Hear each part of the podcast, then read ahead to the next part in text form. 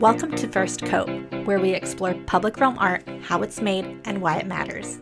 I'm your host, Stephanie Etche, an artist and entrepreneur based in Brooklyn, New York. I run Distill Creative, where I curate and produce site specific art projects for real estate developers. I focus on creating more equitable and inclusive projects, and I want to get more exposure for the artists and developers doing this work. This week on First Coat, we have Betsy Casañas. Betsy is a visual and public artist, an educator, a community activist, and an organizer based in both Philadelphia and Puerto Rico. She is the director of A Seat on Diamond Gallery and founder of Semilla Arts Initiative. Casañas has over 26 years of experience in the arts and has created over 40 murals worldwide. I spoke with Betsy about how she does community public art projects, how she uses parachute cloth, how she got started as an artist, her first job in the arts, and how she leads a creative life. You'll learn about collaboration, large scale mural projects, and what it's really like to run an art studio and gallery.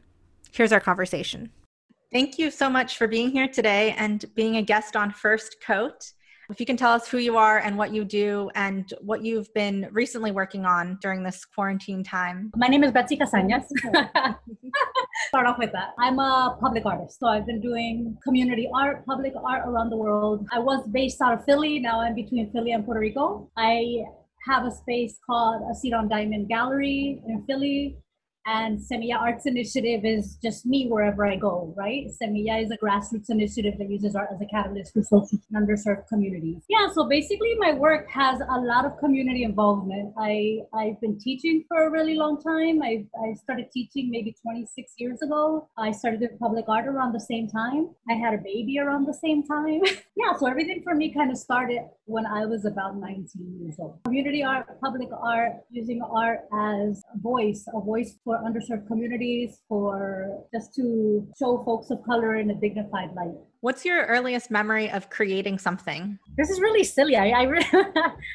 when you when you sent me that question, I was like, I used to do these things when I was like in second grade. Like that's the earliest thing I remember like doing, mm-hmm. and they were nothing. I used to draw a bunch of dots on a page. You know how you had those numbers Mm-hmm. those numbers that would create like an elephant or something. I would do that, but it would be like very abstract, very, and I would do that often. Like it was like obsessive. Nothing, you know, very interesting. Actually, that's probably my first, youngest memory of creating like some kind of art. But I started actually painting and drawing when I was about 14 years old. When I was about 14 years old, I, I went to a Catholic high school for girls in Philadelphia called Little Flower. And yeah, we had an option. Like we we were able to get a music or a drawing class, like a music or an art class. They chose it for you. You weren't able to choose. So they put me in drawing, and I mean, I guess if I, I feel like if I would have been put in music, I would have probably been a musician. so it's like, okay, I started painting more or getting into art more focused when I was about 14 years old, and my neighborhood became really dangerous. So my parents like were restricting how much time I was able to spend outside. It was like just outside was really, really dangerous. I mean, there was a lot of shootouts. There were just a lot of stuff going on in the neighborhood. And this was in North um, Philadelphia. I was in North Philly. Yeah, yeah. I was on Fourth and Cambria, and it was just like open an open drug market on the corners and you know the neighborhood was just like really it was like the fourth of july outside all the time. Wow. Yeah so at 14 i started drawing and painting more because i really wasn't able to go outside as much as i had when i was younger. And then i started doing public art when i was 19 I mean, I was really, really, really young when I started doing all of this. Like I started teaching at a community center. I started everything, everything for me started around the same time. I've been doing it for as long as I, I can remember. It's it's interesting you say that your first memory is were you literally connecting dots? Yeah. I would I would say I would take like a loose leaf paper and draw dots. Was never recognized as anything impressive. I wasn't considered like the artist of my classroom or anything. But it's interesting that that's something that I feel like your work is all about connecting and finding abstract yeah. relationships between people and places. Absolutely. So Absolutely. That's interesting. What was your first public art piece, whether oh. that was a mural or activation or something else? I was actually 17 years old when I did my first public art piece. I was working at this Cuban pharmacy. and I was really young and I was always interested in, in, in drawing and the owner of the pharmacy gave me the front of his building. It was like this gate. And he was like, oh, why don't you paint a mural for me? And then from that, I get two other projects. Oh, wow. And then, yeah, I mean, I was so young and they were bad. They were terrible. they were so bad. Um, yeah, I ended up doing that.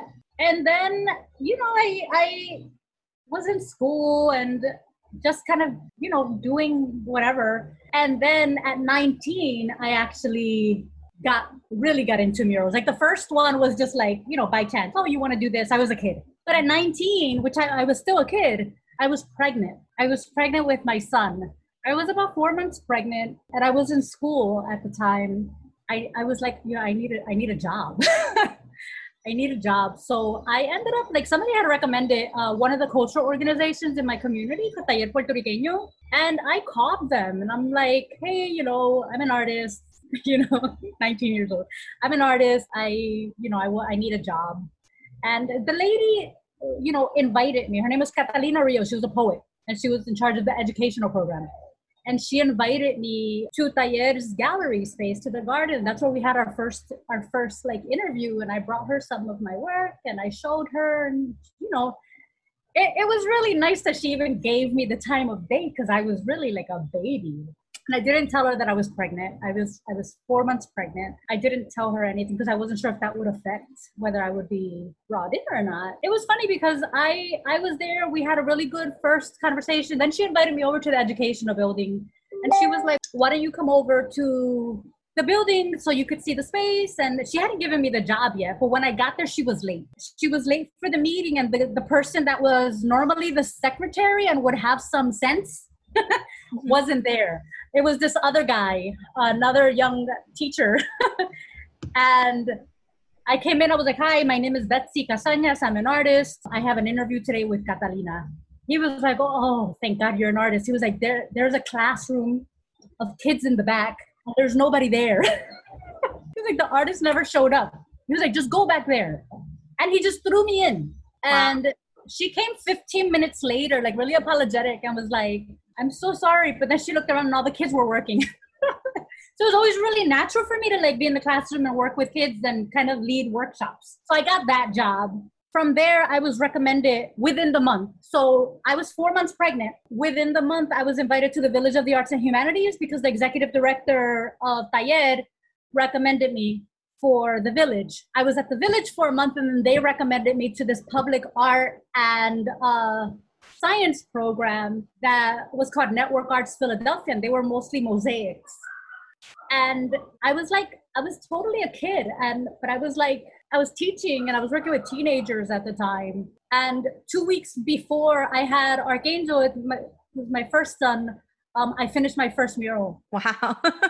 yeah, so it was just like one thing right after the other. And then, you know, once they did find out in Taller that I was pregnant, I mean, they just like bumped up my hours and paid me really well for somebody so young.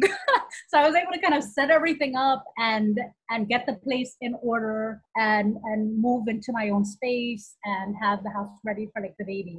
And I was in school at the time. There was yeah, so there was a lot of stuff happening like all at the same time. But that's kind of how I started working in the classroom with students and then doing public art. But it's always been integrated with some kind of workshops that I was giving or workshops. Like there never was like a moment where I was like creating public art just on my own. Like I was always, it always started with a classroom or with a group. And that's, I mean, it's continued like that. And I really enjoy, I really enjoy teaching. I was a teacher for, for a long time in Philadelphia at the Charter High School for Architecture and Design for about nine years. I integrated my public art into the classroom. So I would teach, you know, painting and drawing and community arts.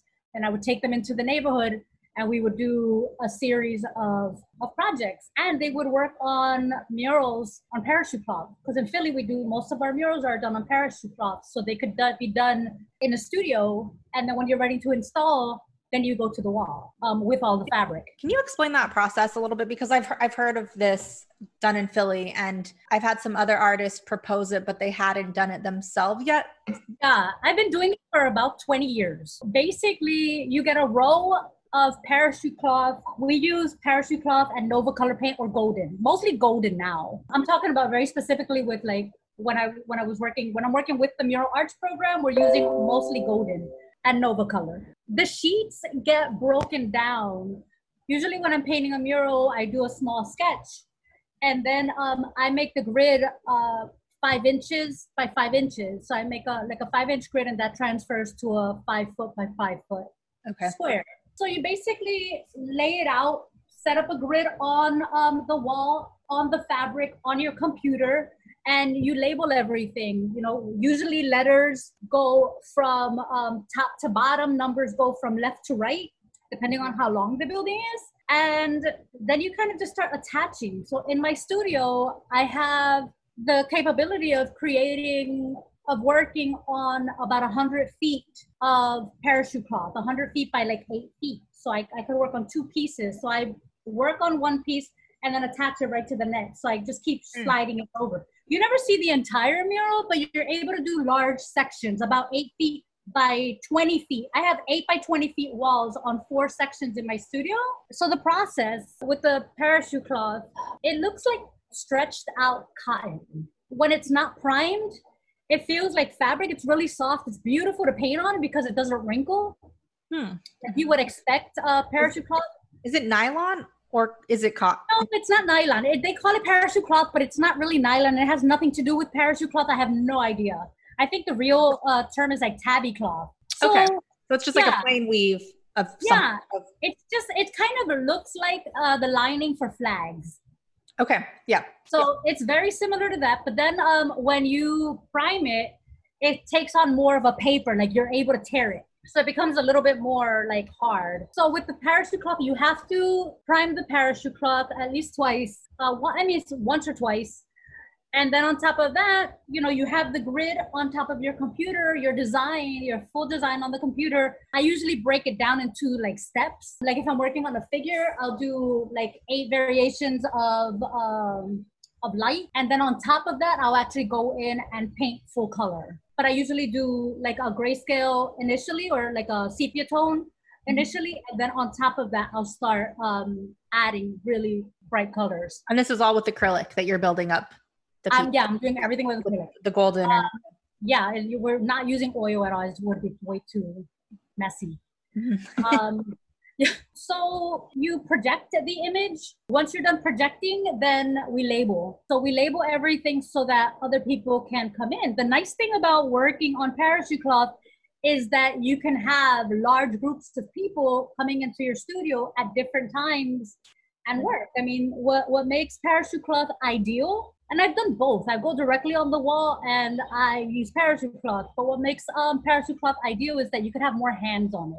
I have groups in my studio that come from different classrooms. Sometimes I work with uh, reentry programs. Sometimes I work with just community members. Sometimes I do a call for volunteers, and then folks just come to my studio. When we're working on a project that has a very short condensed time and the project is really massive. There's a video up on the project that I did in Buffalo, New York on my website. You could see that one, and that one will show you. I mean, with that particular project, we created the mural, and it was about 125 by 5 foot sheets that wrapped the entire building. So it was a three story building that wrapped around with 120 sheets, and we did it in 34 days, which is insanity. Usually, with a project like this, with community involvement, it takes you know, with mural arts, I'm talking very specifically not with mural arts because I've done murals where I've done them for 10 days and we just kind of whip it out that are that are fairly large. With parachute cloth, you could get a ridiculous amount of detail, like uh, pattern. Like I do a lot of pattern, really intricate pattern work in my designs.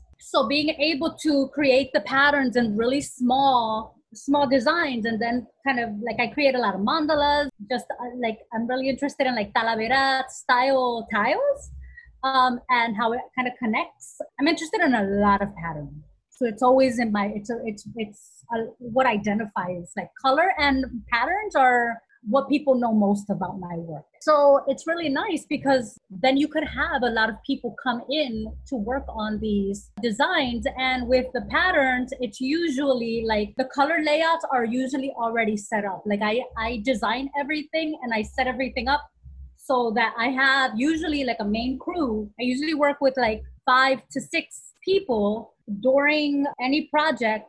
And those five to six people, I train them so that they could lead groups that are coming in. So if I have 60 people coming in, each person gets, you know, five to six people. and then they can zero in and focus so it's not chaos. That's kind of the nice thing about kind of working with the parachute cloth. It is because we're doing so many patterns and because we're working on like so many details. I mean, it is like labor intensive. If you look at my on the website, you can look up the Spring Garden Street Bridge, and that particular mural was massive. It was the it was larger than a city block. It was only five feet tall, but it was 194 10 foot panels. So it was, you know, massive.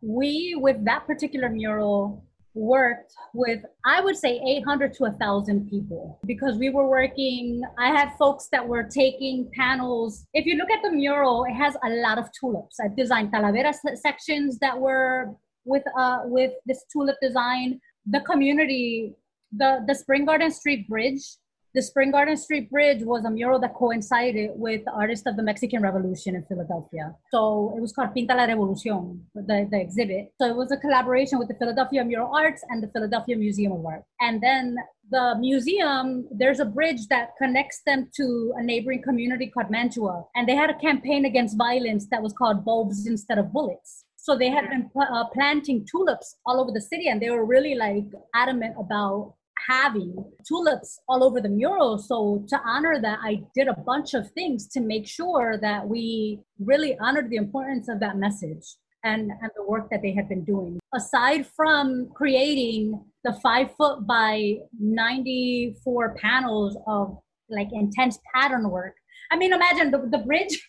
the bridge is bigger than a city block, and our brushes are this little. Like they're like tiny little brushes because we're working with a lot of detail and every single section of the pattern needs four to six coats to be finalized for, for me for me to be like happy that, that it looks clean and it's finalized and it's you know. Um, so we had consistently folks in the studio morning noon and night in the beginning of production. I was working early, early, early in the morning till late, late, late at night, like midnight, like nine in the morning till midnight. Sometimes we would come in early. I had an assistant that would come in. We we set it up so that we would take breaks in between. But then you get in there and you're working on adrenaline because there's so many people constantly in the studio and there's so many people in and out of the space that you just don't get tired. You crash completely once the project is done. I went off track there. I, I have a lot of questions about that particular project because I actually watched the, I think it was the video with video, the, yeah, by LaSalle TV. LaSalle TV, yeah. yeah, they did a great job on, on that. They document. did a wonderful job. They were students. They were like six students in this tech, and that was their assignment for the semester. Wow, so, it was so inspiring as I'm starting yeah. to do video. I'm like, okay, I guess they figured it out just to finish off on the parachute cloth so how do how is that actually attached to the wall attached to the wall so once everything is done, what we do is we we create rows, right? We we have all the rows for the letter A. Um, so A one to say 20. Like for example, the Buffalo project was like A to F from A to 20. A1 to 20. So there were 25 by 5 foot squares that went across the entire building on each section. Once you have everything, basically when we're creating the work and we're cutting down the, the parachute cloth. Parachute cloth comes in a roll and it'll cut exactly 150 five by five foot panels. So when you cut them, we what we try to do is make sure that the part that's coming directly off the roll is the side that we use so that when we're installing on the wall, the imperfections, even though we try to be really, really organized when we cut the fabric, we try to have the perfect section side by side so that everything lines up, right? So that when we go back in, because once everything is installed, there's usually rocks on the walls, there's holes for windows, there's section and we i designed for the entire building and then i just cut out later. So there's always like scraps of pieces that are left over. Um, so once everything is done i usually start right from the top left corner and i gel the wall. We usually have two people on the floor gelling uh, the fabric and then about three people up top squeegeeing it. So you squeegee you add the gel to the wall. Um, it's like a, it's a medium. Um, it's a gel medium. You put it on the wall and you put it on the fabric. And then we just kind of line it up and then squeegee from we create a star and then kind of work our way around and then hope that everything lines up. and if it doesn't, then we have to paint right on the wall. So there's I have the process of every single one of my murals, most of my murals on Facebook. I usually do like an album. So you can actually see what the mural looks like while it's actually being installed. And you can see like some of the crevices or if the walls are like if the fabric starts moving sometimes it starts separating from the design um, you try not to do that because you like level it first right sometimes the walls aren't level you, everything is usually crooked not the mural but the walls we gel it once everything is on the wall and gelled we squeegee all the excess i always reuse everything some people don't some people once they squeegee it off the wall they throw the gel away which i I don't like doing. I just keep using it on the wall. Then once that's done, then we go back in and we touch up. So we usually have a small crew of depending on the capacity of like the lift right, and what kind of floor we're on you know we're able to use like a scissor lift usually allows me to take up six people uh, which is great when you're touching up a boom lift only allows you to take about three usually i i work with if we're working with two lifts, then we, we have two people going on different areas, sometimes people on the ground floor. If we're only using one lift, then it's just me and three people. We kind of just go after everything is up, I like make a list of everything that needs to be touched up. Everything is super organized. You have to be super organized. I kind of you know i definitely i go with the flow and i change things if i don't like them like if i have a wall that i've i've set up a certain color and i've mixed everything and i put it on and i'm not really really happy with the color combination and I I don't mind changing certain things. So it's a, like I feel like with this kind of work, there has to be a level of flexibility to be able to create the work and and not go crazy because anything could go wrong. You know, anything could go wrong, and then you have like you have to be really comfortable with with at least parachute cloth and teaching a community and integrating that into the public art. Like if you are working with community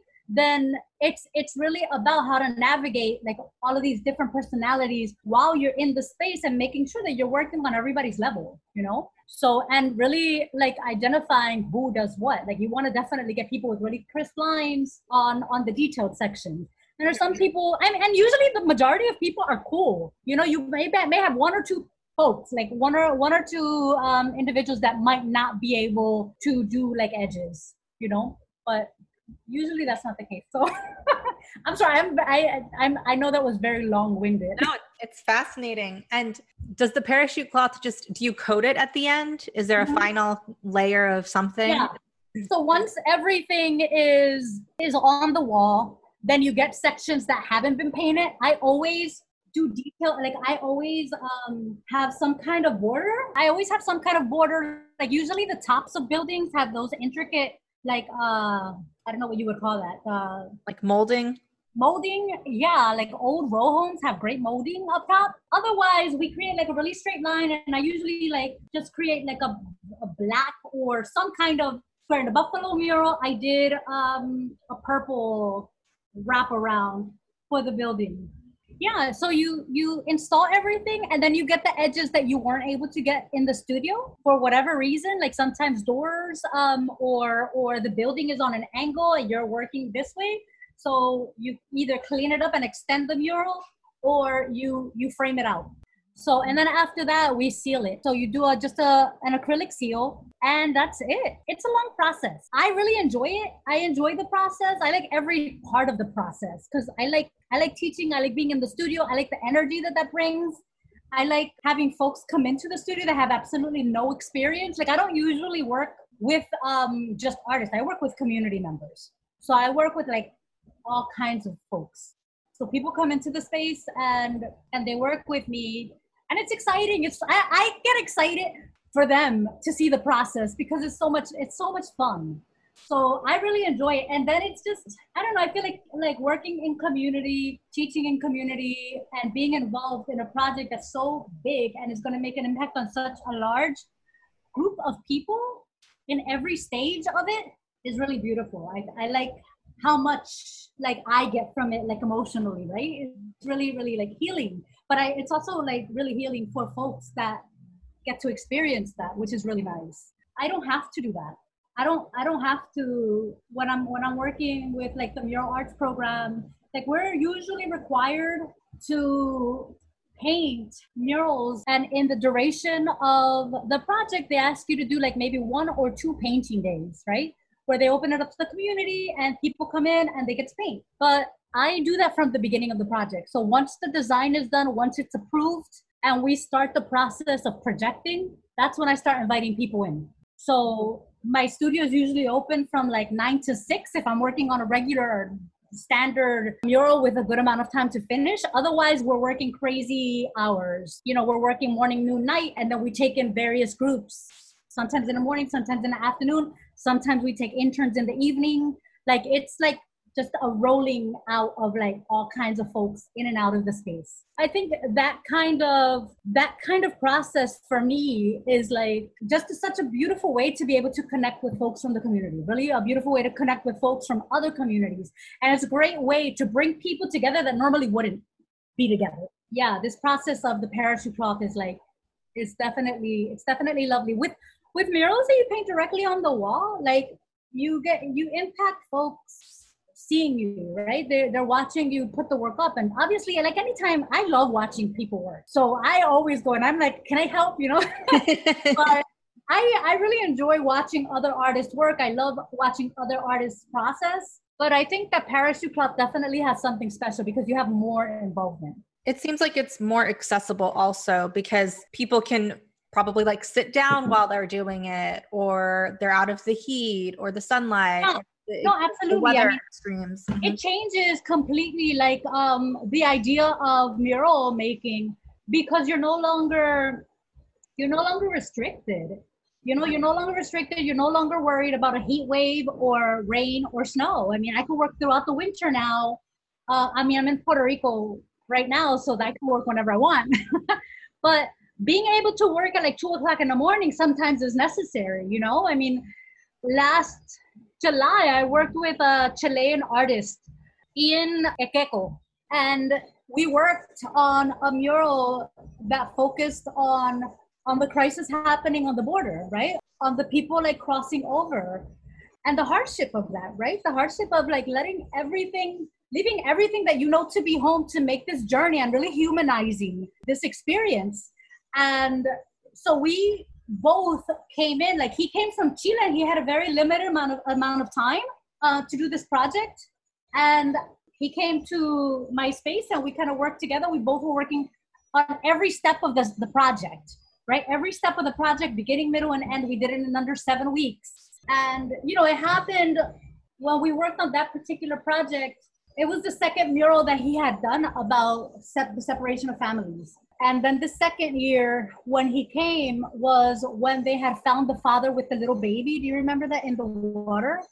And it was definitely like very, very impactful, right? I mean, obviously, um, as a Puerto Rican artist, we don't have the same experience, but it's not that, but like, we feel that solidarity with those communities and offended at the dehumanization of folks. So it was really important to us to place this particular mural in a prominent Puerto Rican neighborhood in Philadelphia as a way to show that solidarity and that welcoming in. And it was called Sanctuary City, Sanctuary Neighborhood, because Philly's a sanctuary city. Yeah, so like projects like that, like when when when Ian and I were working on that particular project, we were working from eight in the morning till two o'clock in the morning most nights.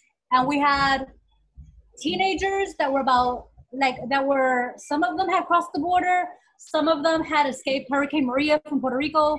All of them were on different different um there were different forms of migration that were happening there. And we were working together to create this piece so they those kids were with us in the morning and then we worked with a reentry program uh, with the mural arts in the afternoon. So we worked with folks for about, you know, two and a half hours, two and a half hours with the kids in the morning, two and a half hours with uh, the folks from the reentry program. And then in the evening, we did interns. And then when they left, we continued working. And it's like, you know, the day before the mural, we worked almost 27 hours. We worked like straight through the night. We went home and slept maybe two hours and we're back on the wall by five in the morning that day because the dedication was at like 11 so it is it's like sometimes it could get really intense, but it's like again, you, you go on adrenaline. So and and that was done on parachute cloth as well. Yeah. Yeah. How how long does that last?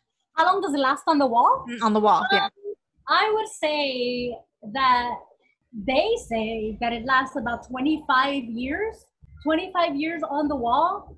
I have a mural in Philly that I did in 2007.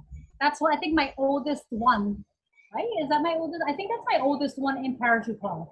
I've worked on Parachute cloth with other artists like before that point, but that was that in Philly was my first one. No, it wasn't. It wasn't my first one. It was it was like I don't remember what. I've done a lot of murals, um, so I don't remember. I, that was the first time I wrote a list. Was in 2007. I'm, that, that, I'm like I'm confusing my first, but I had done Parachute cloth before that. But But it still looks good. does- yeah, the 2007 one still looks great. Um, it's under direct sunlight Okay. um, most of the day, so it's faded a little bit, but it's still like in great condition. The then I have another one that was done a year later, uh, where it doesn't get any sun, and that's just as vibrant as the first day I put it up. wow. So it depends on the on the quality of your paint okay. on the quality of paint and the quality of the seal and how well you install. So if you're installing and you're leaving bubbles on the wall, that's a problem because water will get in it. So you have to be really, really meticulous with how you with how you study. You know, artists with with a process like this, you have to be organized. You have to be organized. You have to be meticulous in order to have a mural that's going to last. So Is it possible to restore them? yeah, yeah, definitely. I mean, well, you can't take it off once it's on the wall. It's not like you could peel it off. Okay, Like so it's you have to it- restore it- directly. Yeah. If, yeah, you, you restore right on it. It takes the form of the wall. So if the wall looks like if it's bricks, then it actually just takes the form of the wall. You can't see it. You can't see like paper or the seams at all. Like you can't like if you get really close up and you're looking for it, then you'll be able to see it. Like, oh, this is where they have it. But usually you can't see it. It's pretty seamless. Are you an artist? Submit your portfolio at distillcreative.com slash artist. You'll get on our Distill directory, our artist database, and be considered for upcoming art commissions. You've talked a lot about working late nights, having people in and out all the time. How do you balance just your your fine art practice, your social practice, which which seem to be very much integrated, but also living your life and taking care of yourself? Usually projects like this um, are done in a really condensed period of time. Like i'm usually working like four weeks. So in those four weeks i don't have a life. I basically am like not reachable. Um, i might escape for the occasional rumba. Normally i i paint constantly like with my with my own work. Sometimes i'm i have a mural and i have paintings that are on the wall that i'm doing at the same time because i'm in my studio so I'm used to painting a lot of work at once. So with my own practice, I sometimes have about 15 to 18 pieces going on at the same time, like on canvas, on paper, on whatever. Like I do a lot of grids. Last year, I, I had a solo exhibit um, in one of the galleries, one of the galleries in Philadelphia and I think I had over 80 some pieces that were for that particular, some small, some large, that I was working on while I was still creating other, like working on public art.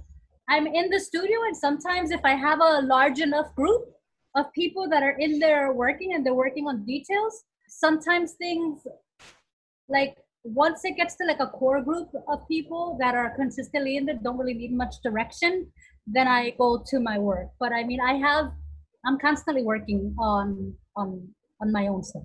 And yeah, I mean, as far as social life, like my house is like right behind my studio. My studio is so close to my house that when I first when I first got the studio, I had a landline, like a phone line, and one of the things I was able to take it to the studio and not have to get a new line. I didn't have a cell phone at the time.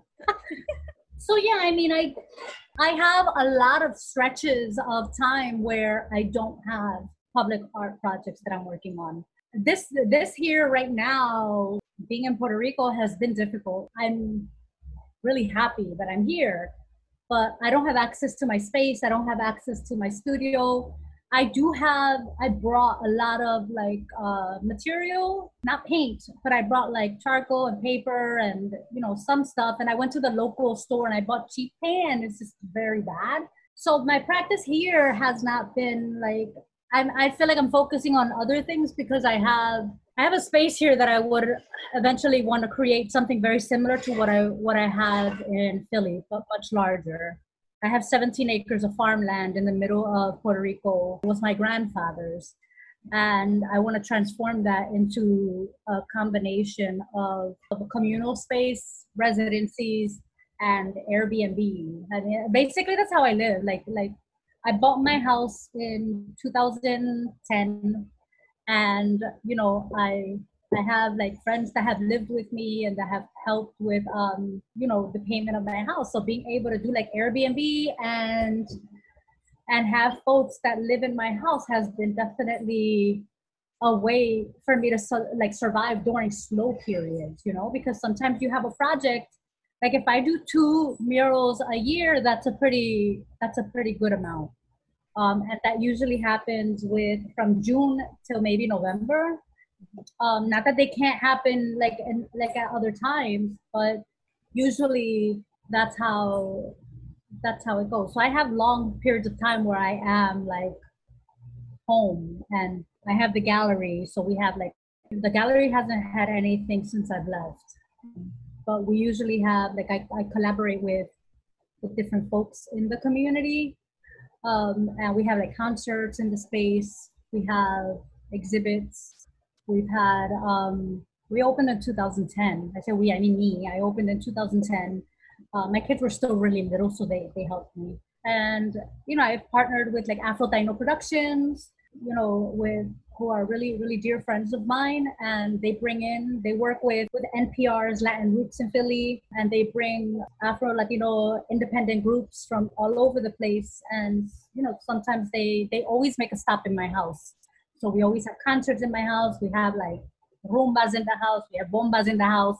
Um, we have exhibits. You know, some we always we always have something happening, right? And the idea is like collaboration. Like a lot of the work that that I've always done has been about collaborating with other community members in order to create these sacred spaces and give voice to what's happening in the neighborhood. Do you think those collaborations come from just you being in a place for a long period of time or is there something specific about Philly and and I guess Puerto Rico to that yeah. degree that allows uh, people to have more time to collaborate?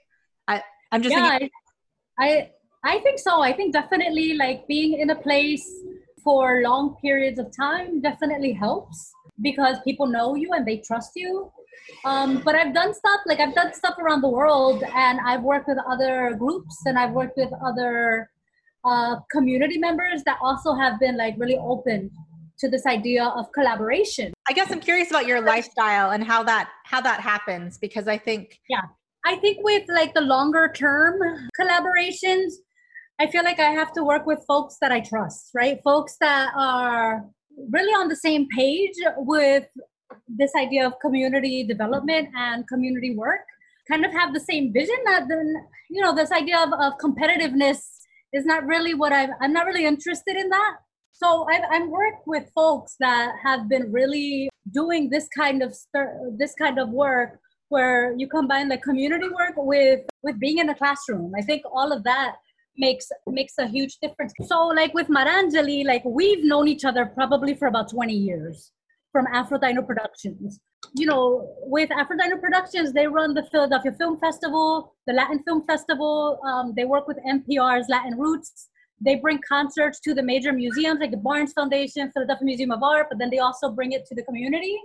Um, and we collaborate and then bring um, artists to my house to either give a concert, a private concert, or sometimes just to like come be in the space.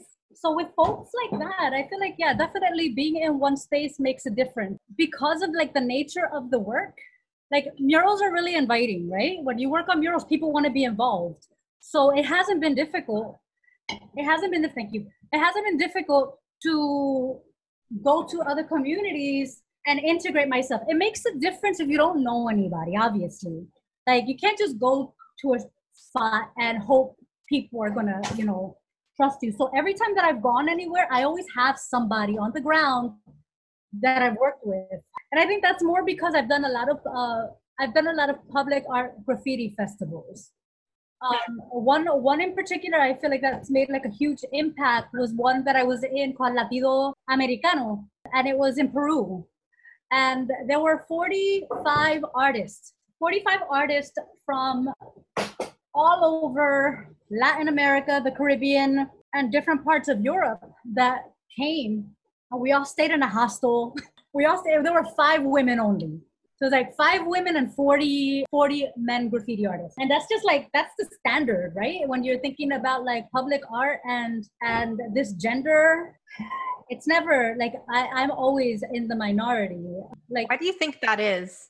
I just, I don't, I'm not really sure. I'm not really sure. I guess it's, um, it's definitely like a, like graffiti art and it's definitely dominated by men it's definitely dominated by, by men um, i had been in peru with the american embassy like they had invited me to do a project in 2013 uh, november of 2013 i was invited to do a project and they sent me to three different cities in in Peru to work with three different communities.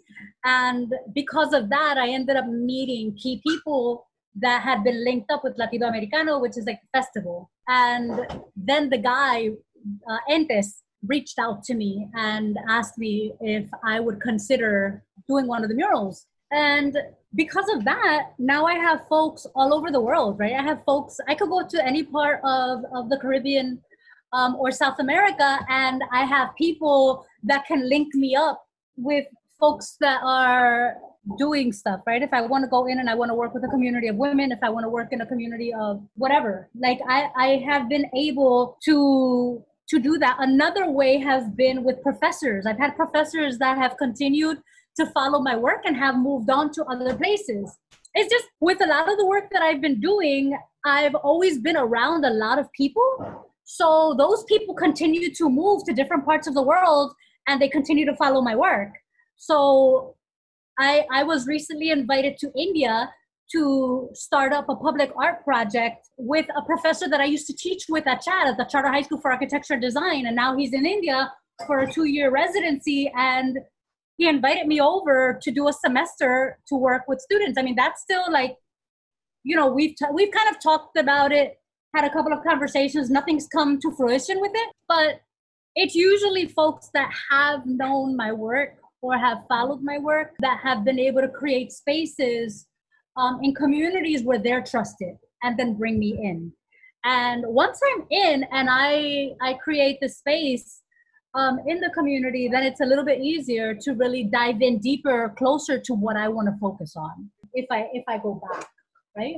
And that's really beautiful because then you get connected to folks all over, right? All over the world, and those are usually like short short things. Like I've done like month long projects in in various countries. I was in Paraguay for a month. I was in in Peru various times doing.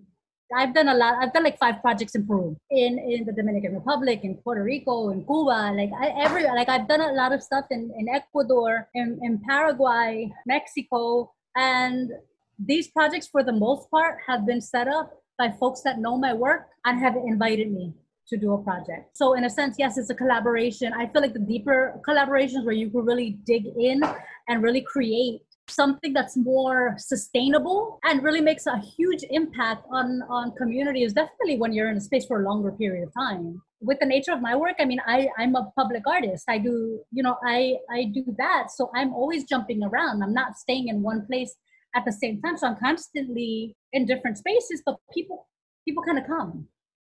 So that's always you know that's always nice. And then with the gallery it's no different than the studio. It's like the idea of creating safe spaces in the community where folks can come and feel heard right? And feel like it's a, for some it's like an escape. You know you go away you a couple of hours and you you're able to paint and you're able to like contribute to something that's going to be around for the next 30 30 years you know? Are you a real estate developer looking for a unique amenity for your site? Get our free guide, 10 tips for commissioning a site specific artwork, at our website, distillcreative.com. How do you maintain relationships Do you have like any kind of tips for other people maintaining lots of different types of relationships with lots of different people from different places? I mean, I, I don't, I feel like, like for me, I try to be really honest.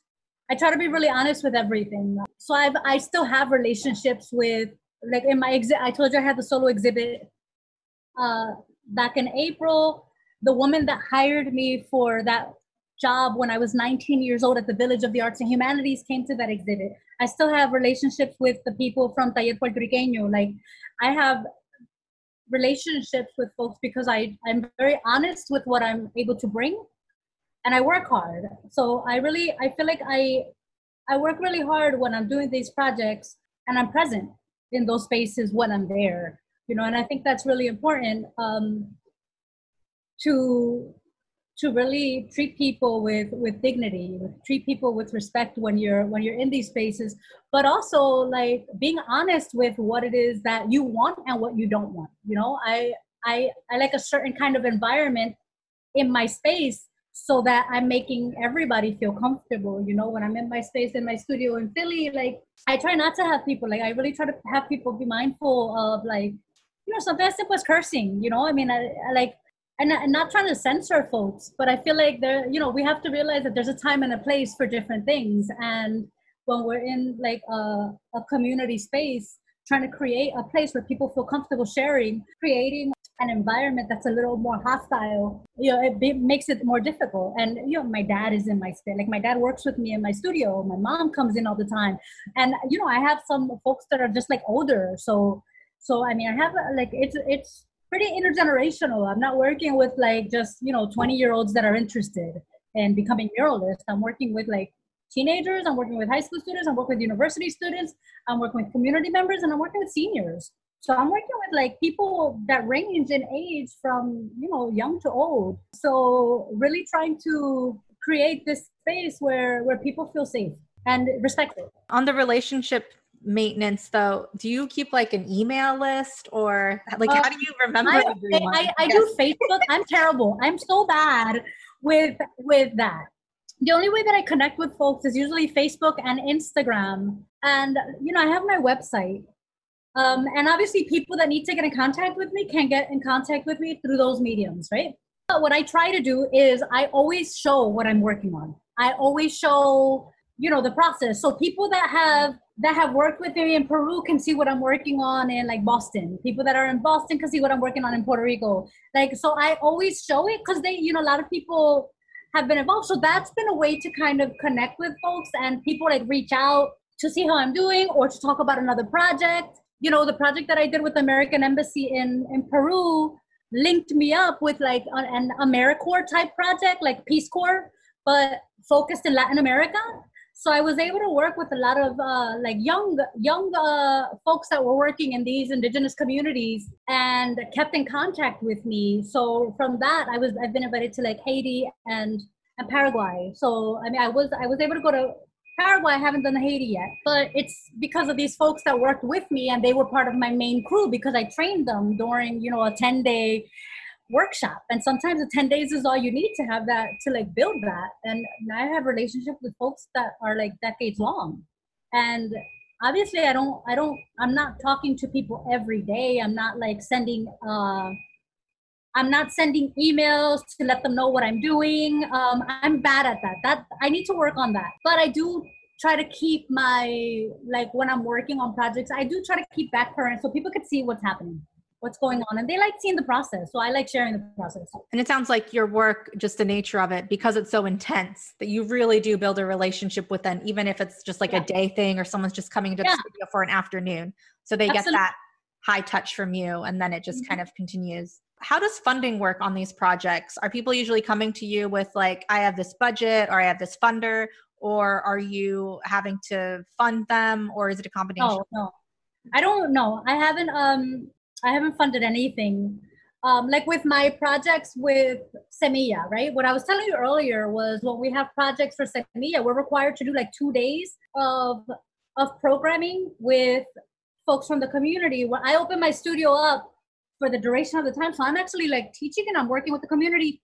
That I'm not charging for, but that's because I enjoy it, and and we end up getting a lot of hands and help on a project like that.